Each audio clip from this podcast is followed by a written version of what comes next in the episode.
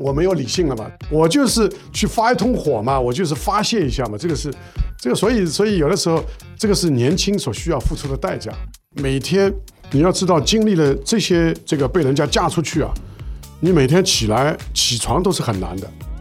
你想一想，今天要去干，碰到多少保安要把我嫁出去呢？所以呢，我怎么做心理建设的呢？鸡汤还是要需要有一些的这个，我就把这个两句英文诗呢贴在床头。我起来之前呢，我都要自己念几遍这两句英文诗，然后念了之后呢，我觉得我的气回来了。第一句呢就是 “to fight, to fight, to fight when hope is out of sight”。那么第二句话呢是也是给自己打气的，这句话是 “you are young, you are bright, you are brave”。做出成绩不一定会那么深切的。感受到这个意义，比如说你个人在这方面的能力跟这个工作的要求正好匹配度很高，你是可以做出成绩的。但是呢，你不会那么嗨。这意义这个东西呢，其实是一个深度的能量。就我还没有找到跟我这个内心的深度能量去做链接。我们每个人。其实都应该有一种宇宙当中的力量在推着我们往前走，然后你自己要去找到跟这个宇宙力量的链接。所以李白的说法就是说：“天生我材必有用。”其实这句话已经道尽了这个这个当中的这个实质跟内涵。陶行知也说：“人生就是为一件大事而来。”呃，你这件大事到底在什么时间你能够真正悟到，然后明确的。呈现在你的意识系统里面，所以曾经有一个名人说过一句话嘛，他说：“一个人在壮年能够找到他一辈子值得为之奋斗的这件事情的话，是非常幸运的。”欢迎收听飞书旗下的《组织进化论》，这是一档专注于职场话题和企业管理的播客节目。我们邀请有干货、有故事的嘉宾来分享对于未来工作和管理方式的洞察。希望思维的碰撞可以激发出新的思考，让我们的工作更高效、更愉悦。大家好，我是 Echo 华裔。嗨，大家好，我是小北。欢迎来到这一期的组织进化论。今天我们继续上一期的嘉宾陈伟 Wen 啊，在上一期的过程当中，我们聊了很多关于组织、关于领导力、关于员工成长、个人成长方面的话题。那今天呃，想借着陈伟非常丰富的职业生涯的经历，我们在。跟陈伟多就自己的个人成长这个话题做一些探讨和交流，我想跟大家打个招呼吧。哎，大家好，我是 Wayne 陈伟啊，小北好，呃，Echo 好，大家好。呃，就是上一期呢，开头你讲呢，介绍一下你丰富的职业经历。其实上一次本来就是想就着你的经历聊下来，结果我们在聊第一段经历的时候，就直接聊了两个小时。所以今天我们想继续和你一起探索一下，就是你的整个职业生涯，嗯。所以说，在你这个漫长的职业经历中，当你回顾的时候，你会觉得它大概分为哪几个阶段？简单的说呢，我可以呃划分为找到人生的使命跟意义之前，跟找到人生的使命跟意义之后啊，可以简单的分为两个阶段吧。所以说，这个分水岭是在什么时候？分水岭大概是呃二零零零年的时候。嗯，哎，对，我记得上次你说是当时是已经是四十岁左右，对吧？呃，然后去三十八九岁吧，三十八岁左右吧。对，是去美国读书了。对对对对对。哎，所以其实这个年龄去美国读书，在当时是怎么考虑的？对，其实那个我年轻的时候就是想出去留学，所以这个是一直是我的一个梦想。我也折腾了很多次，尝试过。什么去日本啊，去澳大利亚，去美国，最后都没成，所以后来我就说对自己说：“哎呀，这个不要再搞了，不要再折腾了，我就安安心心。”当时在可口可乐，但是呢，这个念头从来没有放弃过。所以一等到我有可能性、有机会的时候，那我就想去这个海外去读个书。当时有几个机缘啊，第一个呢，我在中国这个的时候呢，认识我的导师。我的导师呢叫 William Rothwell，William Rothwell 呢是美国的，就是 OD 跟这个 TD，所谓 OD 就是组织发展啊，或者是培训发展啊方面的美国的非常著名的人啊，他写到现在为止大概写过一百多本书，那文章是无数了。那么他到中国来讲学的时候呢，我就认识他，我们就开始交往。我觉得呢，这个人学问很大啊。你讲到这个专业的人的发展啊、组织的发展啊、这个等等啊，他几乎无所不知啊。他在 Penn State，在宾州州立大学，然后呢，因为当时我也有一点钱了，这个这个不是因为已经三十七八岁了，我这个事业上做的还挺不错的，而且呢，我当时在的公司，呃。那个老板呢，有其中的有一个老板呢，啊，我跟他关系非常不好啊，所以这是有有推有拉的这种情况是吧？我跟啊这个其中的一个老板呢，我都是拍桌子啊，这个这个大家吵起来啊，然后所以呢，我觉得啊正好啊这个机缘，一切都是机缘到了啊，所以我就说哎，我就去投奔这个 William Rothwell，也是圆一个梦嘛，圆一个留学梦，而且我在这个。接近四十岁的时候，有机会去读个书啊，是很有意思的一件事情啊。我们这个学校里面，因为 Penn State 是一个美国大学体系当中第一、第二大的体系，校园非常多。我是在主校园，很多学生，这个都是年轻人嘛，大部分都是年轻人嘛。啊，我觉得这个跟很多年轻人在一起，我觉得这个挺好啊。这个我好像是 recharge 了一下，好像又重新充了一下电，所以我那个时候。我记得在校园里面，我走路都是蹦蹦跳、蹦蹦跳跳的啊！这个背那个书包啊，三十七八岁、三十八九岁，就是人就是有一种活力嘛。这个是为什么？我后来二零零九年，我这个叫故伎重演是吧？还是叫什么？就我重新再来了一遍。二零零九年我又去了哈佛去读书啊，也是比较长时间的这个读书。呃，这个也是一个，就是说，我觉得未来我还会做这个事情，大概每。每隔多长时间呢？我要去美国校园里面认真的读个书啊，这个或者欧洲的校园里面认真的读个书。我觉得这个这种东西的刺激是很重要的。对，呃，其实现在很多就是工作有一定工作经验的职场人也会想要停下来，对，去重新充电。但我觉得可能大家会有一些担忧吧。第一个是呃，就是中断现在的职业发展之后，可能大家会担心读书之后自己的职业发展会很难重启。对对，所以说你当时读完书之后是如何继续或者如何重启你的职业发展的？这个呢，我说老实话，这个其实很多人当中像我这样，就中途啊去中断现在的职业过程经历，然后去读个书啊等等，其实不是每个人都走得好的。我自己就有个好朋友，他跟我读书的这个时间呢，其实都差不多。他原来的职业发展还是挺顺的，这个后来回来之后呢，就。基本上就不太顺，那么所以这个无人可以保证。现在说老实话，美国留学可能花了一两百万人民币，甚至更多的钱，是吧？回来他有很多人拿的也是五千块人民币的工资啊，这个也还是有很多人这样。我自己更顺利顺利的原因是什么？呃，我之前我觉得我之前在中国已经获得了一定的成功，啊，这个我的背景呢。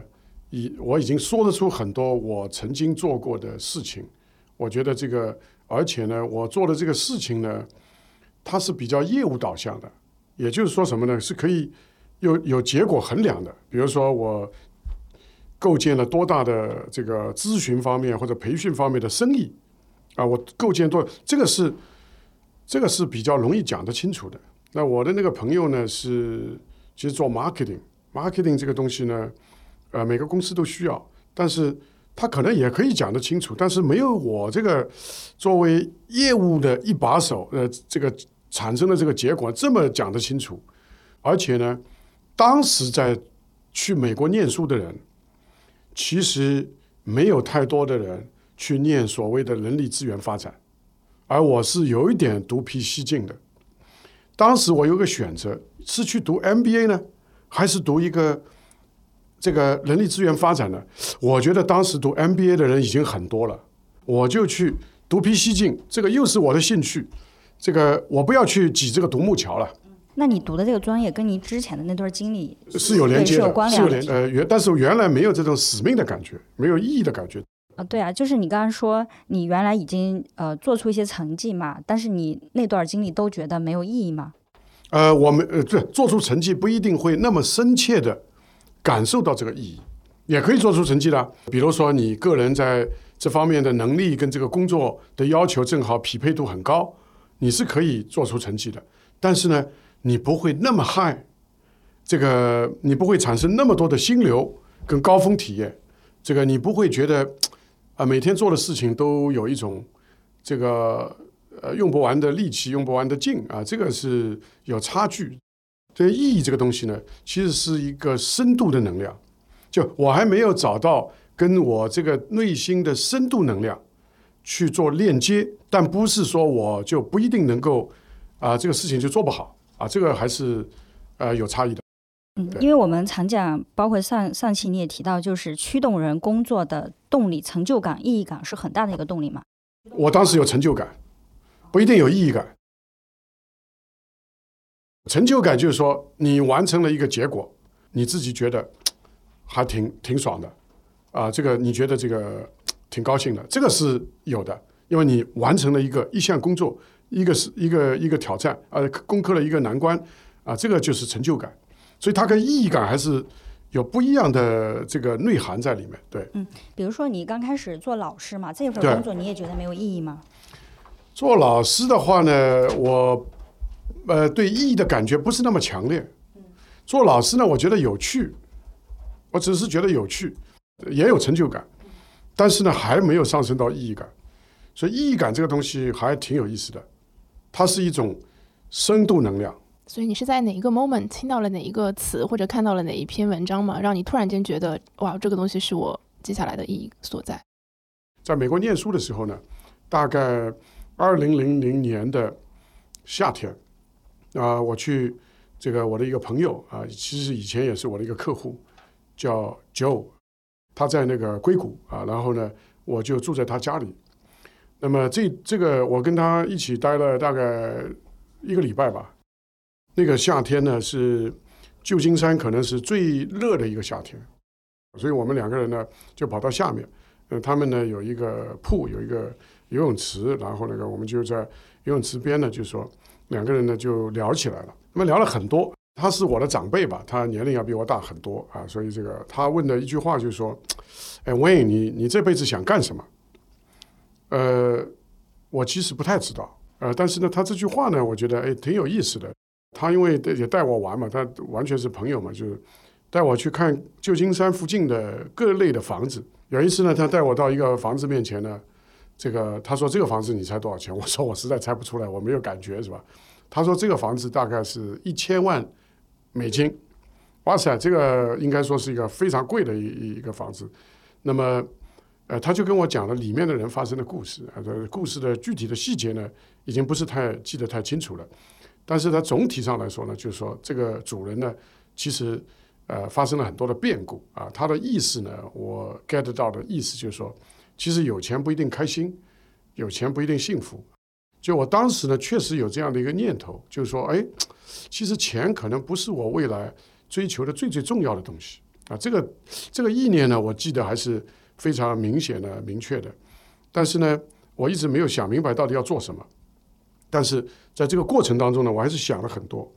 呃，整体上来说呢，我的思路呢围绕着一个东西，就是说，第一个，我一定是围绕着我的兴趣，什么东西我感兴趣，我就做什么东西啊，这个是一定是。另外的话呢，我也有一点专长，我原来学的是心理学，我又做过心理学的老师，又在商业世界里面啊这个蹦跶过一段时间，所以。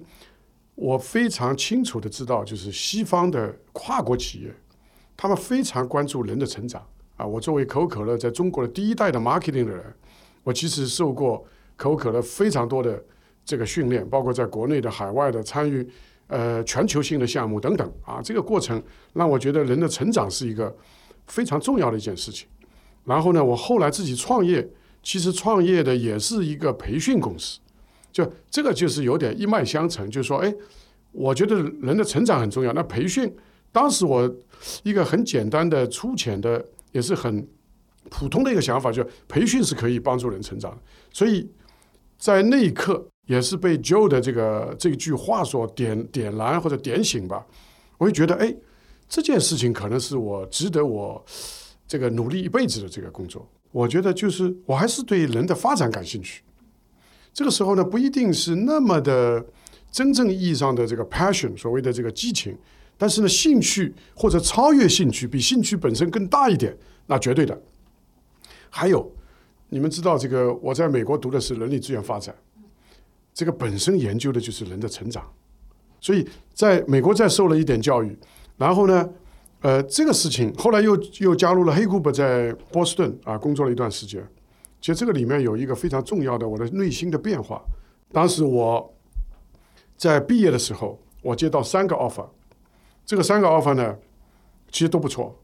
第一个 offer 呢是一个全球性的呃技能发展或者说是培训方面的公司，他给我 offer 之后呢，马上安排我到美国的总部进行培训。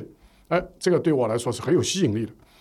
第二个 offer 呢是 GE，大家知道 GE 呢有一个党校啊，在在在这个呃应该在纽约附近嘛，叫 Crotonville，就克劳顿村。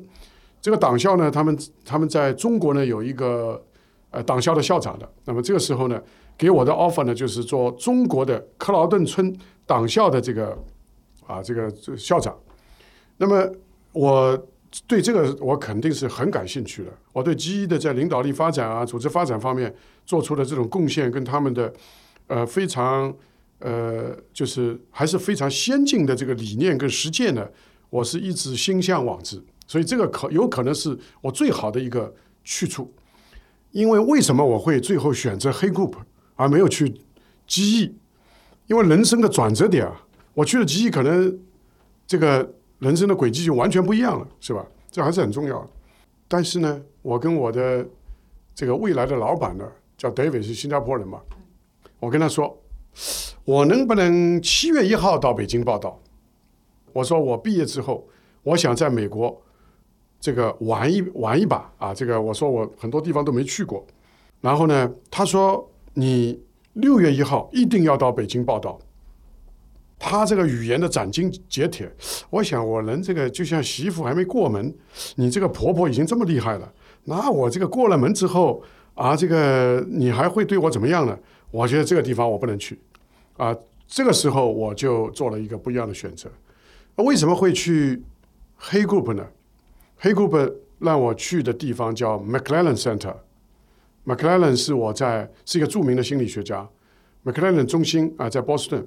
McLaren 是哈佛的教授，他研究的这个题目呢，是以前我在读在本科读书的时候就学习过他的理论啊，所以我对他这个理论，对他这个人。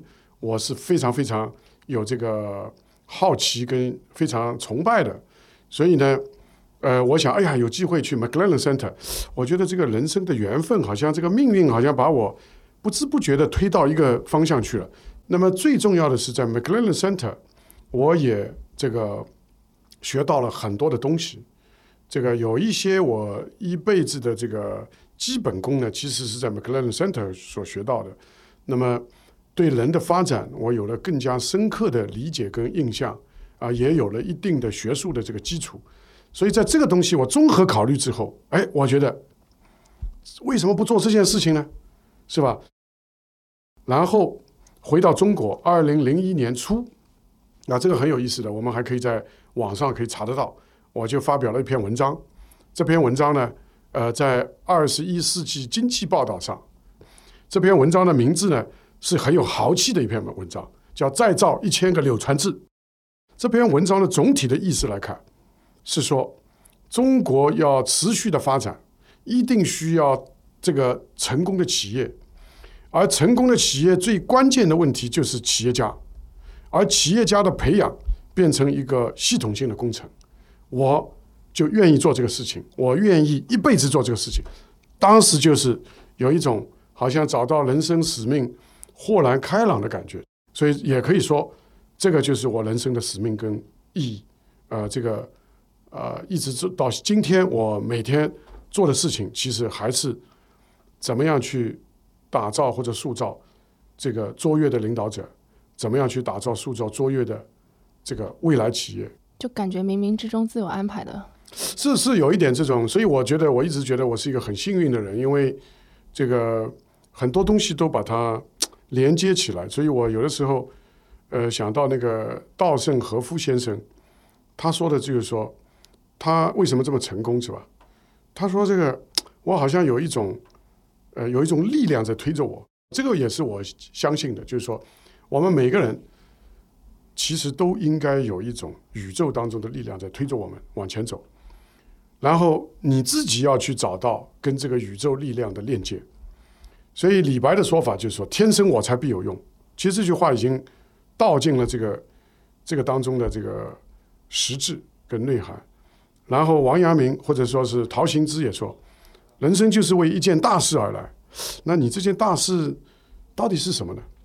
呃，你这件大事到底在什么时间你能够真正悟到，然后明确的呈现在你的意识系统里面，你能够拿出来啊，这个并且实践的。所以曾经有一个名人说过一句话嘛，他说：“一个人在壮年能够找到他一辈子值得为之奋斗的这件事情的话，是非常幸运的。”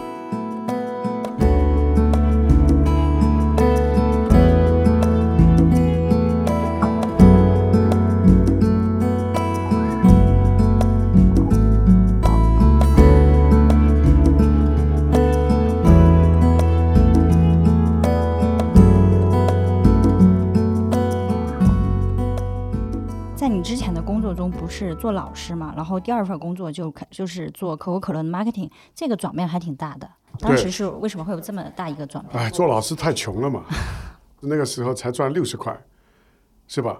这个可口可乐已经进入刚刚进入中国，他们第一个第一份工资多少呢？两百八十八块，你说我去不去嘛？而且他们说你干得好，有一天八百块，你说六十块跟八百块之间是什么差别啊？哎，当时就是有这个可能性嘛。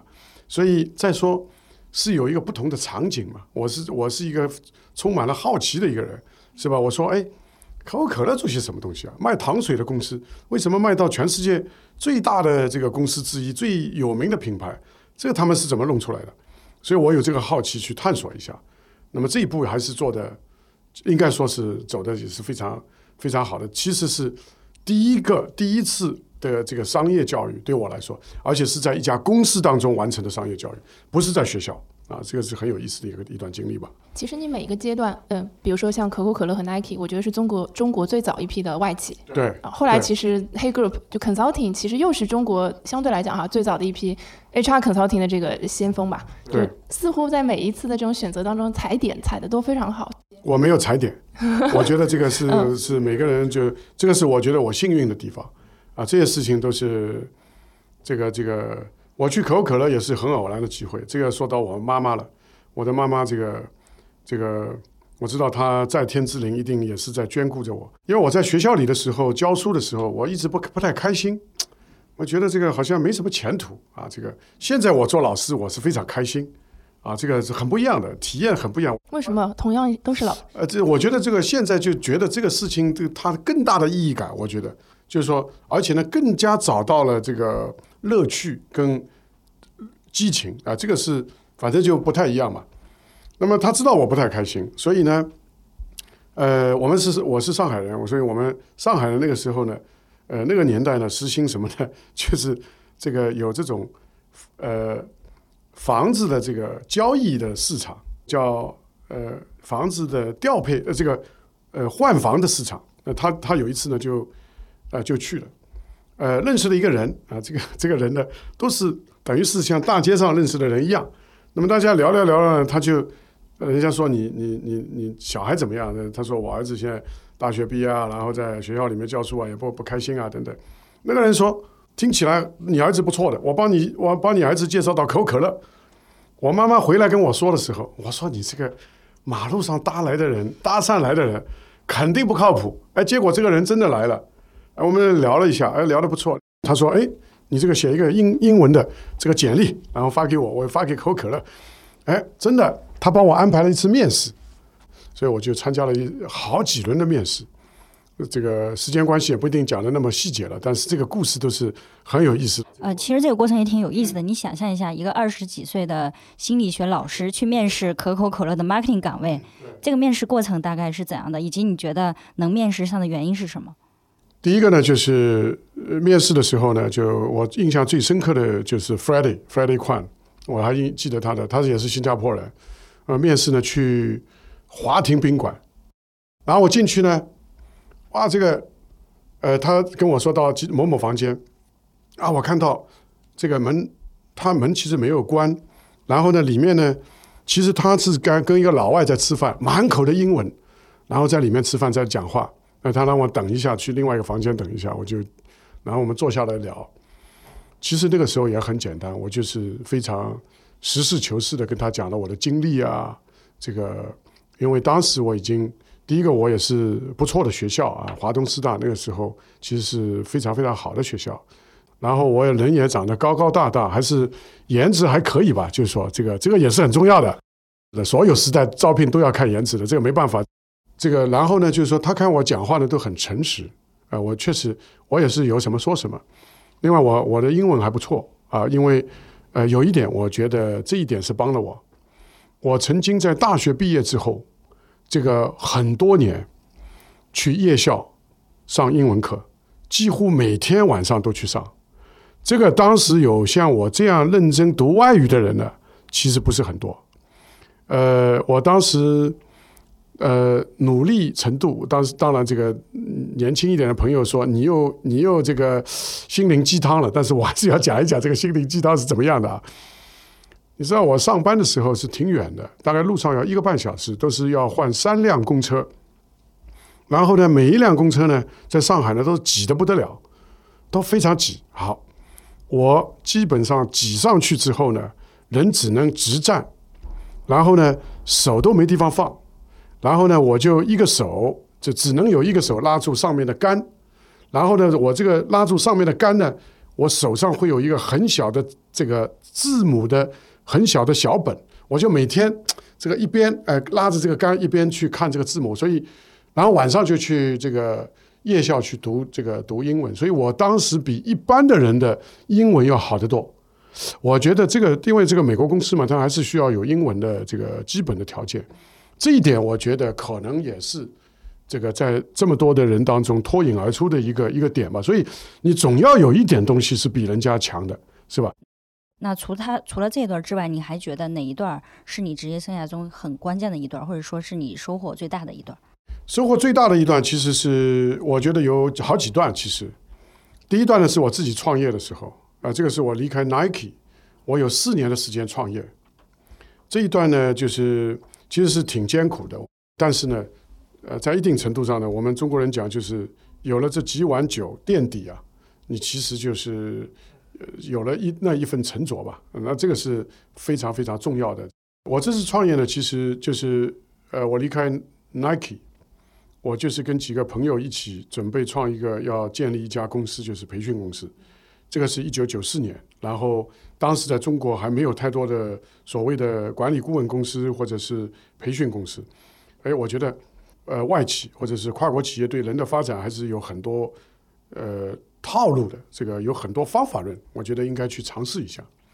但是呢，因为我是从消费品行业，呃，可口可乐跟 Nike，一直到这个管理顾问行业，其实我没有一个客户，没有一个客户，我是要。无中生有，从零到一要去找客户，那么也没什么方法论，我就死磕。死磕的方法呢，就是所谓的扫楼梯啊。这个在扫楼梯的时候呢，就是呃要一个一个这个办公楼去跑啊，这个然后呢打很多电话去约。说老实话，一开始的时候去打电话约的时候，其实心里都是抖的啊。这个呃打打通这个电话。最好不通，最好没有人接，我就说我打过了，我对自己说打过了，自自己的一种啊，就是安慰嘛，就是哎，我打过了，或者没有人接，或者这个是绰号。后来呢，就发展到手就不抖了啊，这个可以打啊，这个，然后呢就上门做 cold call，就是这个上门。当时我家住在五角场，还要下去。那我们我去拜访的这个客户呢，都是在虹桥那个那个地方，所以我要几乎是横穿上海。啊，这个我当时骑了个助动车，啊，就一一个个从一般到了一个办公楼，我都是从一直到最顶楼，然后一家家公司来跑，所以你可以想象，就是被人家赶出去的时间是非常多的。有的时候呢，人家是还是很有礼貌的把我赶出去；还有的时候呢，是人家请出保安，所以我的人也是我一米八十八是吗？我是高头大马的一个人。然后呢，我穿了西装，我带了领带，我还是穿着还是比较呃职业化的是吧？这个滋味是很不好的啊！这个我记得有一次是被左边一个、右边一个夹着出去的啊！这个这个保安，这个这这个是没办法，这个他们的工作就是这样。不是，那他让你走，你自己走就好了。为什么自己走？因为我还是我还是希望，我说我 你不走是吗？我不走呀！我说这个我是因为我说我有一个很好的服务要推荐给这些公司啊，你干嘛要阻挡我呢？就是这个。我自己感觉到受到很多的羞辱，被人家架出来。因为我原来在 Nike 的时候，我已经是华东区的这个一把手，而且 Nike 当时是奢侈品，几乎是，所以很多客户会我们有点朝南做的感觉，客户都会要求我们这个啊，最好你们 Nike 可以给我们来卖啊，这个分销啊等等，我们是很牛的，是吧？现在呢，我手下还有一帮人啊在领导着，现在我要受到这样的这个受这样的气。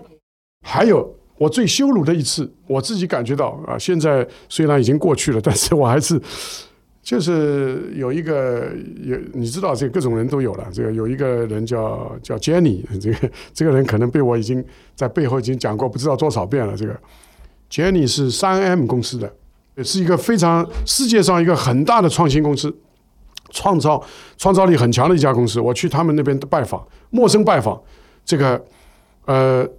我说我要见你们的负责人，然后他们门口的这个接待员呢就找了 Jenny 出来。Jenny 呢，你知道当时已经对这种陌生拜访已经充满了敌意啊！一看，哦，你做什么的？卖卖什么的？然后呢，这个，那我跟他说，我我还是很认真的跟他说一下。然后他说，哎，这个好，你如果真的有兴趣的话，这个这个你。什么什么时间啊？这个他定了一个时间是三个礼拜之后的下午五点钟，我就知道他不是很有诚意嘛。我说简理没关系，这个这个呃，我我就三个礼拜之后的这个时间来找你。那但是因为时间比较长，所以我想当你能不能给我一个联络方式？我呢，这个过大概临近的时间呢，我跟你重新电话再确认一下，这个合理吧？他说好吧。你等着吧，我就在这个前台等着，然后他就进去了。我等了一个小时，他都不出来。我就问这个，我就问这个前台的这个人，我我我这个时候还是很牛的，就是说很很有牛劲是吧？很有韧劲。对我真的等了很长时间。那门口的人说：“姐，你说了，你如果要等的话，你继续等下去吧。”我真的那个时候觉得内心受到了很大的创伤，我回去了。嗯，第二天一大早，我打电话打到三 M 公司，我说我要找你们的总经理。这个总经理的助理说：“哎，我们这个你是谁？你做什么？”我说：“我打我我语气是非常，我用英文讲，呃，我这个我说 我是来投诉的。如果你不接我这个电话，你们老板不接我这个电话的话呢，我会打到你们总部去，苏 M 总部。”他听我英文还讲的还可以，他吃不准我什么来路，你知道吗？他说好，你留下电话啊，这个 Mr. Yo 啊，这个我还记得非常清楚。Mr. Yo 呢在开会，他说呢，呃，这个呃，他回你的电话，OK，Mr. Yo 真的回我电话了。我说我昨天在你们这边得到了不公正的待遇，Mr. Yo 他还是很专业的，他说 When，他说我说所以呢，我告诉你。我打电话来告诉你，我说我语气非常坚定，我要取消这次这个跟 Jenny 的会面，我不再跟你们任何有任何的来往。Mr. 都要有点慌了，他说 When，他说你说的这个情况，不就是因为这个情况，我们才需要更多的培训吗？他说我希望还是，你看这个时候我这个内心受到的伤害太大了。其实我应该趁势而为，是吧？那我就跟你见面嘛，是吧？你什么时候见嘛？我就跟你见了，不要跟 Jenny 见了。我以为你顺势拿下了，没有顺势拿下，我没有顺势拿下，所以人的不成熟就是这样。我就说，就你当时闹脾气了，我就闹脾气了，我就发飙了嘛。我说 No，我说我觉得没有必要跟你们的这个跟 Jenny 或者跟你们这样的公司这个再发生来往，我就把电话挂了。我我觉得应该应该就是 这个是我的，这个是我的不成熟吧？这个是我的不成熟，所以我后来想想，就是说，人都当时就是那个时候都是有一股你其实气嘛，已经被你的情绪控制了，对啊你已经没有理性了。我没有理性了嘛，我就是去发一通火嘛，我就是发泄一下嘛，这个是这个，所以所以有的时候这个是年轻所需要付出的代价。每天你要知道，经历了这些这个被人家嫁出去啊，你每天起来起床都是很难的，所以我现在很理解这些创业者，起床很难，我刚想说，你每天是怎么度过？怎么度过每天晚上我也想问，因为因为就是人最难的就是经历这种从高处跌落对对对到下面对受羞辱的这种。对对对。呃，那个时候呢，也讲一点个人的隐私啊。这个时候呢，我这个婚姻也出了问题，这个我就离婚了，这个带了个孩子，然后呢，呃，跟我父母住在一起，所以这个这个我爸爸妈妈每天看我回来，有点像一只斗败的公鸡。我们一起吃饭，我一句话都不说的，他们也不，他们也不知道怎么跟我说，因为这个创业好像也不太顺利，然后这个这个婚姻也破裂等等，这些事情都是好像都集中在一块啊，这个一个时点上这也属于你人生中非常黑暗的一段时啊，光是这个绝对是我的人生当中的至暗时刻。然后呢，每天我就吃完饭，我就回到自己的房间啊，这个然后也不说话。但问题是什么呢？问题是每天要起床是很难的。你想一想，今天要去干，还会碰到多少像 Jenny 这样的人和这个碰到多少保安要把我嫁出去呢？所以呢，我怎么做心理建设的呢？其实是有的时候，我一直跟呃很多的朋友说，这个鸡汤还是要需要有一些的这个。我呢很喜欢两句英文诗，我就把这个两句英文诗呢贴在床头。我起来之前呢，我都要自己念几遍这两句英文诗，然后念了之后呢，我觉得我的气回来了啊，这个我才可以站起来去做这个每一天的奋斗啊。我我也可以跟呃这个跟跟我们的听众来讲一讲这个两句诗是什么。第一句呢就是这个 to fight to fight to fight when hope is out of sight，这意思是搏斗啊，奋斗啊，奋斗啊，奋斗啊，哪怕你看不到希望的时候，when hope is out of sight，啊，这个是一句话。那么第二句话呢，是也是给自己打气的。这句话是 You are young, you are bright, you are brave, you are young, you are bright, you are brave, you are you are bright, you are brave。什么意思呢？就是你年轻啊，你聪明啊，你勇敢啊。就是说，每天要自己跟自己念很多遍，然后就出去了，然后每天又又像一个斗败的公鸡一样回到家里。这个时间维持了很长一段时间。创业这个事情呢，最大的问题呢是，你不知道这个黑暗的隧道什么时候可以见光。你如果知道大概什么时间可以见光呢，是没问题的，你就这个苦你愿意吃的。但问题是你不知道这个事情能不能成，所以肯定每一个这个创业者，我相信内心都可能呃几十次甚至甚至千百次的打过退堂鼓，我也一样。我就说这事情做得下去吗？但是我有一个信念，这个信念就是说，当时我也是啊，呃，这个 Nike 的华东区的负责人，钱也赚的不少。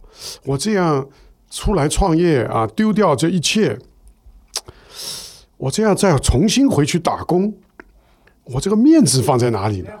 就回不去了。我就当时其实是是这样的一种感觉，我就觉得还是要咬牙坚持下去。所以这一点呢，我确实咬牙坚持下去，直到曙光出现的那一刻。后来我做出来了，我知道这件事情可以成功。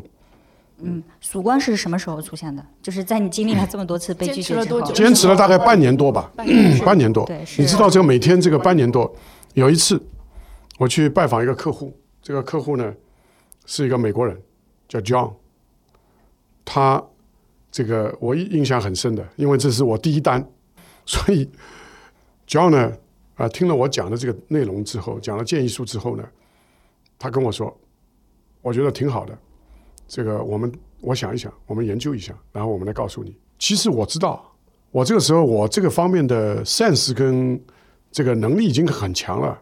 我知道他这个话就是打发我，其实就是就是一个委婉的拒绝。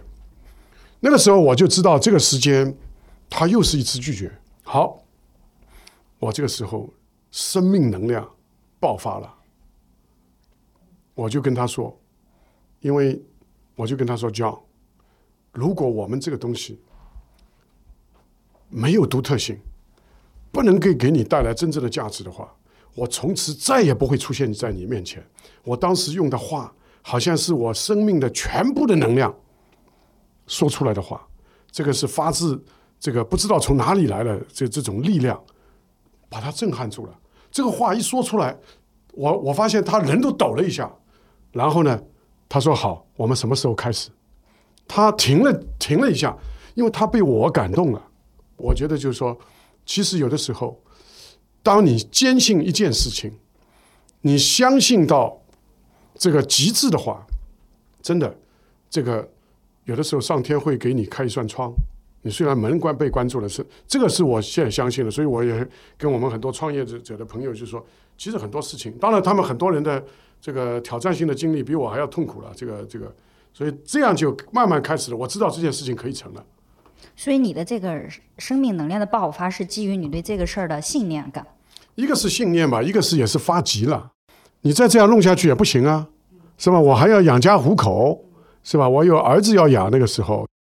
对，其实我我就老觉得生命能量的爆发，往往是伴随着一些这种悲惨的故事。对对对，就是在一个极端痛苦、极端绝望的情况下，常常就是生命能量爆发的时候。对，这个有点背水一战了嘛，就是说你这个没有没有什么退路了。对我来说，当时怎么办呢？其实我觉得这种生命能量的爆发，除了这种在极端绝望环境下爆发的话，另外一种就是厚积薄发。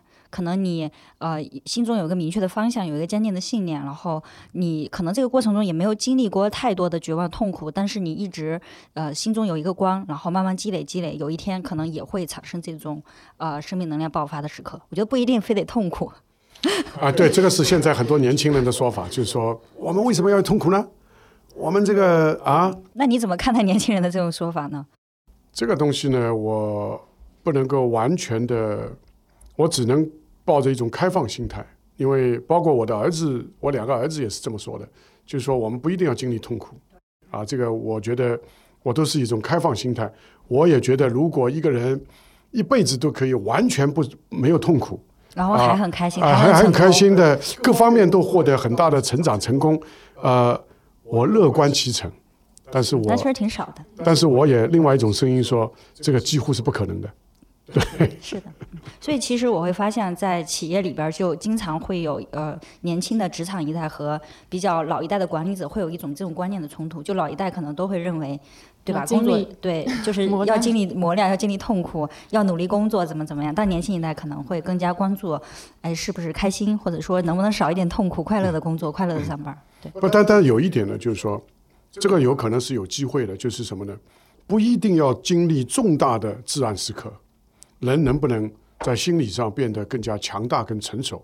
那我觉得我们要问的这个问题，因为我刚才说的是，还是经历了人生当中的重大的自然时刻的。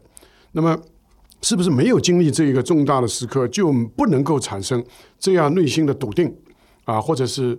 啊，这个内心理上的韧劲呢，我觉得这个倒不一定啊，因为确实也有一些人是吧？这个他们呃，这个这个是走的是不一样的道路，但是有一点，我觉得要充分的利用我们在点点滴滴的人生经验或者工作经验当中的点点滴滴的这样的一种体验啊，去把它变成我们的财富。比如说，你碰到一个老板。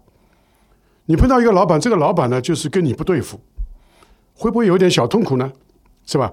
比如说你碰到一个同事，就跟你不对付，或者你做的一件事情，你充满了期待、期望，但是最后不成功，这不就是小痛苦吗？这些小痛苦其实也是可以把它转化为我们的养料的。啊，这个地方呢，就是说，这个我同意。但是如果你说人生，小痛苦、大痛苦都不会有啊！我可以这个，这个我觉得直觉来看，我觉得不太现实。对。呃，所以说，其实纵观你的职业经历啊，就是有很多不太寻常的选择，比如说从做老师到做 marketing，然后三十九岁、四十岁又去美国读书，然后又创业什么的，就是每一次职业经历好像不是循规蹈矩。对，所以你觉得在进行职业转折或者职业选择的时候，你都会考虑哪些因素？我我其我我其实不太考虑，不考虑。我大部分的时间都是跟着感觉走，所以这个我不知，但是呢，跟着感觉走是我有一条主线，比如说这个早期就是其实是追求两个东西，第一个是追求钱，就是从老师做到可口可乐，一个是钱，一个是有趣嘛，啊，这个场景完全不一样，是有趣、经历啊，这个这个是好奇心。第二段呢，这个从可口可乐到这个 Nike 的话呢，钱也发挥了很大的作用。我当时离开可口可乐的时候，就是呃大概八百多块到一千块左右吧，就是，但是 Nike 一下子给我两千五百块，那你说我要不要去呢？那从钱的这个角度来说，这这个等于是差不多要翻了三呃，就是三倍吧，就就是。另外的话呢，我在 Nike 的角色呢是真正的，我不是做 marketing，我是真正的做一个运营的一个团队，真正是要带兵打仗，是一个前线的一个一个将领。这个角色也对我也是有吸引力的。我觉得从可口可乐的这个 marketing 的这个角色，然后做到一个带兵打仗的呃这样的一个角色是非常非常对我有帮助，我也充满了好奇。